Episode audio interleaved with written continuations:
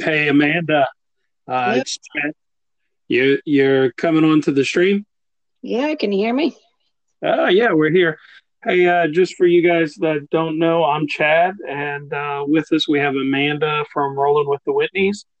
Uh, we kind of are going to cover a topic that is probably the most asked question uh, on our websites and on our new uh, portal, rv.solar.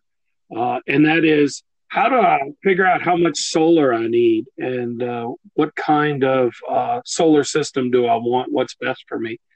Um, I know Amanda, you've uh, experienced that some with uh, with traveling and and trying to use our solar system to make that happen. Um, do you remember our trip out to? Uh, and I and I always mention this to people, the one where we stayed in uh, in the Smoky Mountains, and we were underneath all the trees. Yes, I remember we didn't have quite enough power. yeah, no matter what we did, it it just always seemed that the uh, the the system, no matter how we designed it, had not uh, had not been able to keep up with it because it was uh, it was all of the trees. So what was the name of that campground? That was um, Oh, I don't remember. I think it was in Cades Cove somewhere.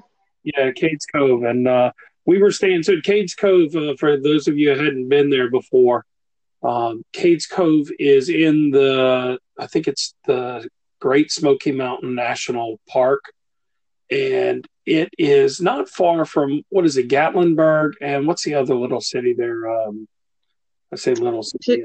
Is it Pigeon Forge? Maybe. Yeah, Dolly World was there. I think uh, we went one time because they make this gigantic out there. Dollywood. Dolly, what did I say? Dolly World. yeah, confusing my Wally World and my Dolly World. Um, yeah, so we went there. That that was really nice. But I really like this area uh, for camping. So in the park itself, um, there's a generator park, and there is a non-generator park. Well, the generator park is almost always full, and in the uh, whole campground, both the generator and the non-generator, there's no electricity except for I think it was like two or three handicap spots there, handicap accessible spots, where you could have a single 15 amp outlet, and those are always booked, uh, just as the generator spots were. Um, but I think uh, there was what about 10 or 15 campsites on each row in the national park. You know, I don't really remember. Um, what I remember most about that trip is Jack, actually, and his illusion. Yeah, yeah. The, so the the campground is is pretty uh, Very hilly. very hilly, and uh, this was one of my moments when I decided uh, maybe I, I, I needed to to stop being gung ho. So uh, uh, my son goes on the on the skateboard and he's laying down and losing down the hill. Well, we're from a pretty flat area, you know, right by the Gulf Coast. I think uh, if elevation changes ten feet and more than ten miles, uh, it's a hill. Uh, but in this particular area, it was uh, it was a whole new uh, undertaking for us. So he got on his skateboard and went up about halfway up the hill and came down. He's probably going 20 miles an hour. And I said, "Oh, go up higher up on the hill." yeah. Uh, by the time he came down the second time, he was probably doing 35 or 40 miles an hour. So think uh, that might not have been the best advice. But Yeah. That I had to put a quick stop to that one. Yeah, yeah. Uh, but if you haven't ever been to Cades Cove, it's probably one of the neatest um, uh, national parks there on the on the East Coast. Uh, it's right by, like I said, in Tennessee, um, and where you're able to ride through the Cades Cove is like on top of this hill, and there's um, some old houses and stuff like that. I mean, really, one of the things people always are looking for is the wildlife. Uh, now I know Gatlinburg had uh, had a large fire there. Uh, what two years ago now? Um, Something something like that, yeah. yeah, and I remember when we were there, which was probably three years ago. They were doing a prescribed burn, so I'm thinking that probably helped that area. Um, you know, if if I get some when I when I post this on the web, and see if I can find some pictures. Remember that lady who was uh, one of the, the firemen out there? Uh, I do remember she was uh, wearing those big tanks burning. It was like a fire shooter or something she had.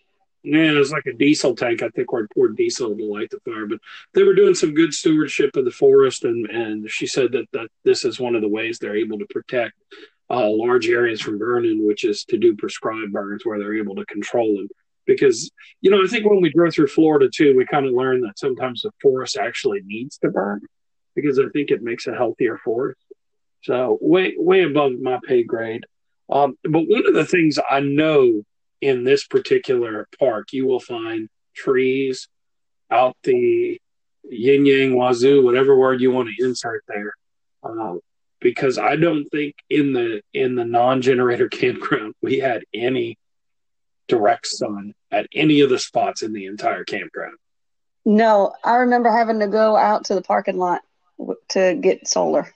Yeah, so uh, now to tell you a little bit about the solar system that we have when when we sized it is I could have spent as much money because like one of the things that we always talk about when I'm helping people decide a, uh, to to get a system is there's a couple factors. One, you can calculate every load to the nth degree and get all that information um, and figure out exactly what it is. But an easier way to approach it, and this is just uh, what I think is the the simple way to approach it, is you're going to have a couple limiting factors, and those will be the amount of money you have to spend on your RV solar, and the other constraints will be how much roof space do you have, uh, which in the end was one of our big constraints, and and the final one is so you have how much roof space do you have, how much budget do you have, and and how much can your controller handle, you know, because every controller is going to have a maximum amount and controllers can get expensive, especially to upsize them.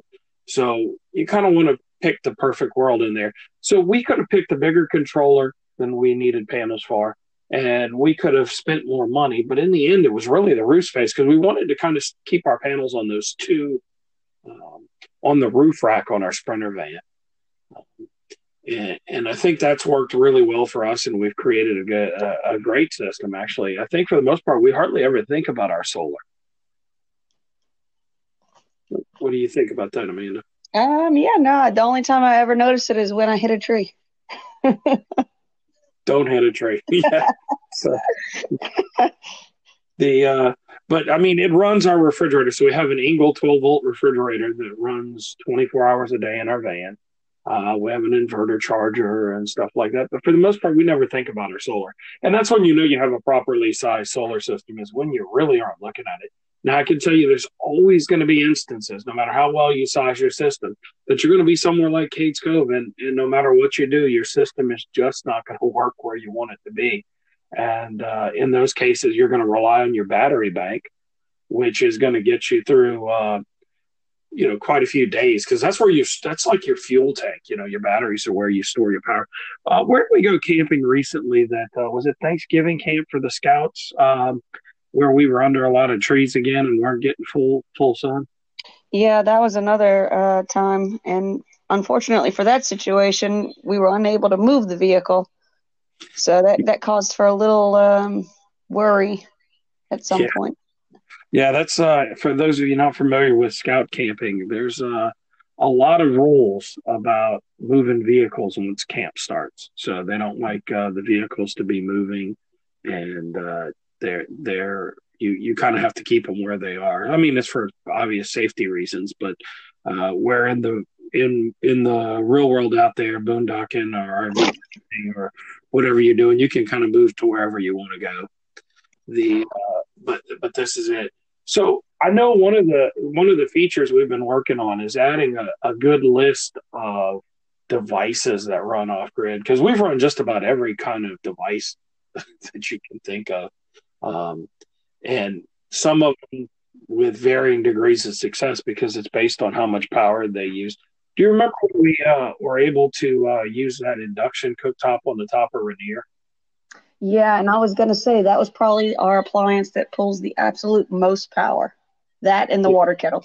Yeah, the water kettle. So, um, why don't you tell us about what we use when we're when we're cooking? And by the top of Rainier, I mean, as far as you can drive, because I was not going mountain climbing. So, um, are you you asking me what, what we used on that trip? Is that what you're yeah, saying? When you said it was our biggest load, what device is that? Oh yeah, the uh, induction cooktop. Yeah, so I can't remember what we cooked. I think um, I don't really remember what it was, but some burritos, if, if I remember Oh, right. yeah. because that's right. That's right. I think we um, went into the uh, to the camp store and all they had was like hot dogs and um, you know just really movie theater kind of food.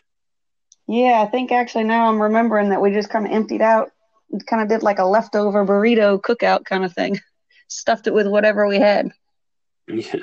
And uh, we ran that off of our batteries. So I think when we, so that was probably at lunchtime. So we completely drained our batteries making one meal on our induction cooktop. And um, just in, in fairness, when we built out our van, we intended to install four batteries into the, uh, into the van for storage of power. But one of them came in uh, before we left on one of our trips, and the other three uh, were back ordered. So uh, we ended up installing one, and I've never changed it. Now, one thing we have done is I've purchased a new lithium battery that uh, we plan on having installed here shortly. Uh, that that battery, I think, is going to give me better runtime when it comes to those big loads because, like um, I think Amanda was saying, our water kettle's another big user. Yeah, it is. But you know, when we were low on power or something like that, really all you got to do is pull out the little propane tank. Yeah. So it's really not an emergency situation, but w- when you when you're relying on it, you know, you definitely want it. Well, you know, I just got to tell you, coffee is an emergency situation. you know, it, especially when it when when you're out there, it uh, when you run out of coffee, it's uh, it's it's an emergency. Things need to happen quickly. So, but uh, so you know, the reason why I was mentioning these bigger loads is because when you're calculating, like a big load is like fifteen hundred watts, two thousand watts. That's microwaves, induction cooktops, things like that. But usually, you don't run those items for a long time. I mean, you're running a how long would we use that induction cooktop? 15 minutes maybe? Yeah, not very long, 15 to 20 minutes, you know, whatever. I think boiling the water would take the longest, but you know, we try not to do that too often. Yeah, and, and I mean with an induction cooktop, you'll drain a 100 amp hour battery probably in 15 minutes. So, and that's an AGM style battery because you're you're draining a lot of power, but uh, when you run smaller loads, like for example, a CPAP machine, um, you know, a CPAP machine can draw 100 watts. So you can run that for 10 hours and use less power than you used in 15 minutes running that induction cooktop. Um, there, there's a lot to be considered because the, the amount of power that it pulls and how long it runs is definitely what goes into calculating that load. But also the battery chemistry, what what kind of chemistry the battery has. Now, we have not started running our lithium batteries, but uh, I will tell you that the lithium batteries are much better because they have almost a direct linear drain rate. In other words, uh, when we run a big load like that, one of the reasons why it eats our battery uh, uh, power so much is because it's at a high rate, and the battery just doesn't produce the same amount of power when it's drained really quickly whereas a lithium battery does. It's it's about ninety six or ninety seven percent efficient from what I remember reading. Um, and and that's one of the things. Now we'll tell you one of the questions we're going to get, and write a whole article about this. Is uh, and Amanda could probably tell you what the number one question we get from customers is what they want to run on their RV uh, solar system. Amanda, you want to guess what I what I'm talking about? Air conditioner. Air conditioning. Yeah, everybody wants to run air conditioning, and um, you know it can be done, especially if you're in a dry area with a lot of sun and the temperatures are not unreasonable. But I think trying to run your air conditioner full time here in the South when it's 100% humidity, um, you know, I know if I start in our in our van, we have uh, like a 13,500 BTU air conditioner, and if I start that up, I think I'm draining pretty near 240 amps on the DC side uh, just to start it up. So if you can imagine running that, just even on lithium batteries, you're draining about 240 amp hours for every hour that thing runs. And in the South where we are, I don't ever think it shuts off. I think it runs twenty four seven. Yeah, so, I don't think that it can like the there's not enough insulation in an RV. Yeah, and if, even our house, you know, I mean, heck, during the summer, it's really hard to do. So there are times, you know, and I think I've seen some good videos on YouTube where people have gone out and they they have a ten thousand dollar lithium battery bank. They've got soft starts on their air conditioners, and they have a good air conditioner, and um, and they're able to uh, run in the desert where there's low humidity and the temperature is really not that high 75 degrees or 80 degrees and they want to run it it's a lot different than trying to run at 95% humidity and, and 95 degrees so uh, there are some constraints but we're going to do a whole different podcast on that because i'm going to uh, i want to bring in some extra people on that one to, to try to get it uh, amanda what would you say uh, in the in the traveling we've done and working on solar what do you think one of the devices that we use more often than than we would have thought that we probably didn't calculate when we built our system? What what device would that be? Um, well, the the device that we use the most that I love the most, obviously, is our refrigerator. Um, but that's not one that pulls a whole lot of power. Something that maybe we use, um, you know, j- the stove really is just something that Oh, you know what? Once when we had to do the heater, I think that pulled that might have pulled too much power. Yeah. The time when we were in Minnesota. I think um, so. I know Minnesota and Mississippi share a lot of letters in common and a common river, but temperature they are not the same. So yeah. I think when we left uh, when we left the coast, it was probably 85 degrees. I think this was like Octoberish. Yeah, I think we had shorts and flip flops on.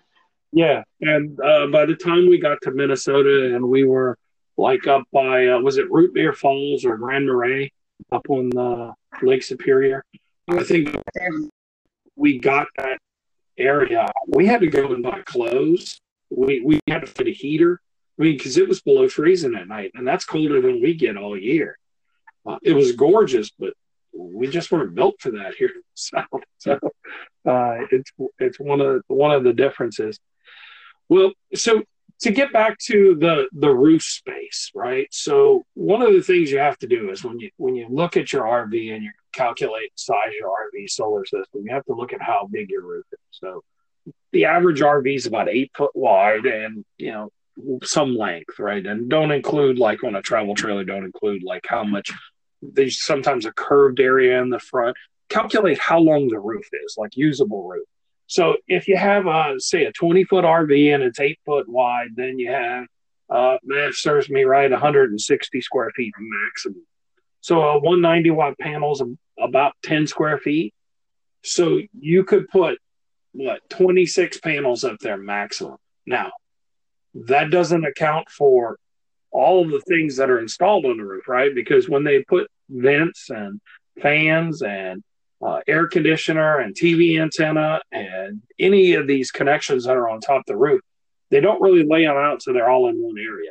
They are just peppered all through the roof. So you have to figure out how much open space you have to install it. Now, there are a couple ways to do it. I always suggest drawing it out first, just getting a good idea.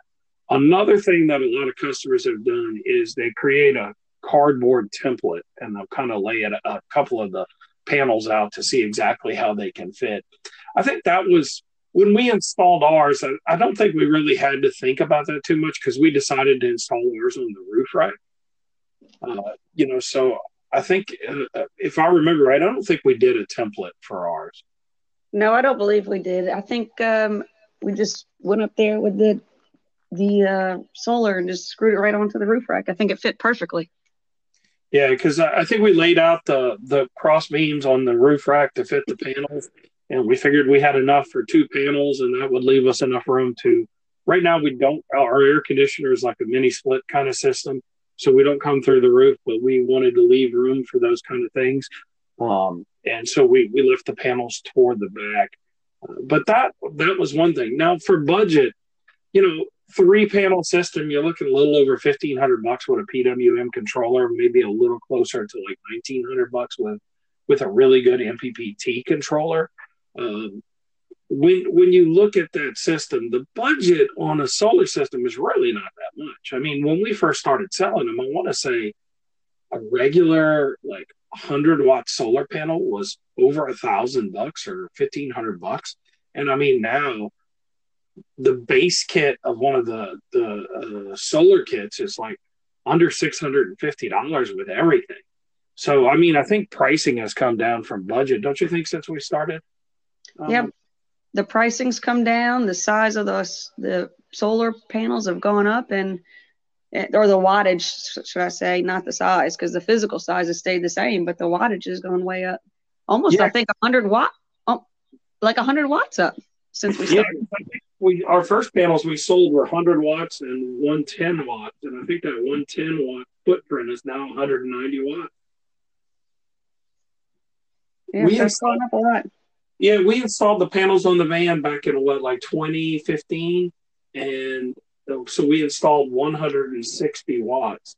And I think early last year, that same footprint became 190 watts. So that's a 30 watt increase in the same footprint. So they're definitely getting a lot more efficient and producing more power. But I will tell you, more and more people are having to install solar simply because, you know, national parks are limited in how much generator time you can have, if at all.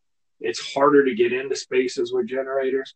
Um, I think the easiest camping we found for boondocking and stuff like that, um, you know, where you can always get a spot is to boondock, and that's uh, you're going to need your own power, and that's where the solar comes in. And as long as temperature is not an issue, I would say when we boondock, we really don't need any extra power. What do you think? Yeah, I don't think so. Um, and it's super more convenient. I mean, just to be able to pull over and go wherever you want to go and not have to be tied down to the power grid. I mean, it's just a, a more convenient and fun way and spontaneous way to camp. Yeah, and I mean, it's uh, sometimes you're you're in the prettiest areas because every time that you're in a standard RV park, well, you're about eight feet from your nearest neighbor, and uh, you're just right up on them, and there's lots of power lines to, to, to do things like that. But when we go in, like to some of the, like, and I'm thinking like up by Vicksburg, Mississippi, near the uh, battlefield, uh, the Civil War battlefield there. Um, we stayed in that one campground. Now it was nice spots. You could just pull right in. They were probably, you know, 50, 100 yards from the nearest campsite. No power, no water at the sites. It was just complete boondocking. Um, there were centralized bathrooms though in that one, which we do like. Uh, you know, I think that's one of the things that we normally are looking for when we go off grid camping. But you know, larger RVs don't necessarily necessarily even need that. Um, the uh, the other constraint that we talked about, yeah, so we talked about budget, we talked about roof, and we talked. The next one is charge controller. So when you buy a charge controller, you're going to have to to choose a type of controller. It's either going to be a PWM or an MPPT, and it's going to have a certain number of amps on it. It's going to be 10, 20, 30. The most common are 30 amp MPPT, I mean 30 amp PWMs and 40 amp MPPTs. Now, so a 30 amp PWM controller is going to max out at about three 190 watt panels and a 40 amp MPPT controller is going to max out at about four 190 watt panels. So that's going to be another another limit. So even if your roof can hold 20 panels, even if your uh, budget can um, can accommodate to buy those 20 panels, if your controller can only handle four, and that's the only controller you have, then that's going to be a limit. So then you'd have four panels. So sometimes using these three limits to calculate the size of your panels um, or the size of your RV system, and when you when you're trying to calculate how much solar you need, I think that can often be a lot easier than trying to calculate the loads on every device that you want to run. Because Amanda, wouldn't you think there's a lot of times where we ran, uh, well, we ran out of power, but we also ran more stuff than we were expecting to. Uh, probably so. Um, I can't think of any instances specifically that that. Like the heater, I think was that one. Oh yeah, well that. you know, that was just an anomaly, I guess. I don't know. but I mean, no matter how much calculating we would have done on our system, something either we didn't produce the amount of power we were calculating, or we used a lot more power. It's real easy if you use less power because nothing really happens. But when you do use things that draw more power for longer than you expect, uh, then I think that's when when you want to do it. Uh, when you when you when your system calculation is not going to work. And and this is something I always recommend for people. You know, when I talk to them, is don't calculate your RV solar system on sunny days because I think everybody gets sunny days, and that's not really when you need the most power. When you need the most power was when you're under the trees, you know, and that's where having extra panels increase your amount of power. So if you have one panel and you're in the shade, it's going to produce, say, one amp. Well, the best way to make a better outcome on those days with a lot of shade is add two more panels because right there you're going up to three amps. So on a sunny day that produces 27 amps, which is a lot of power, but really on the on the cloudy days or in a lot of shade, having that three amps of, of energy production is huge compared to a one amp production. So the the difference is uh, less on a sunny day because if you're producing nine amps, you're still producing a lot of power. But to get three amps on a really shady day or in, in, in uh, or with inclement weather, uh, that that makes a big difference. And usually that's when we're inside, probably watching TVs and using more power. So, well, um, again, Amanda, thanks for joining us. She's with uh, Rolling with the Whitneys, and uh, you know, out there, we wanted to discuss uh, sizing your RV solar system. Amanda, is there anything else you wanted to add today to this uh, podcast? Uh, no, I think you probably covered it all. Um, again, I'm sorry about my voice is sounding all crazy today. Trying uh, to get rid of this cold, but you know. Part of, uh, I guess, part of getting out this time of year, it fogs in really uh, pretty bad where we're at. The uh, sometimes that you know that it's kind of like you can't see the sun for uh, a day or two at a time. Which again, trying to run solar here close to when everything's fogged in, you you get some power, but it's definitely not a lot of production. So, well, thanks again, Amanda, for joining us. Um, if you have any questions, there's a form on our site. Um, you know, it's it's rv.solar uh, forward slash ask a question. Go ahead and put a question in there, and we'll try to answer it in one of our podcasts. Uh, go ahead and like uh, this podcast if you want and share it. We appreciate any extra traffic to uh, to rv.solar, and we hope this uh, information's been helpful. And we shall uh, hopefully see you soon. Bye. Bye.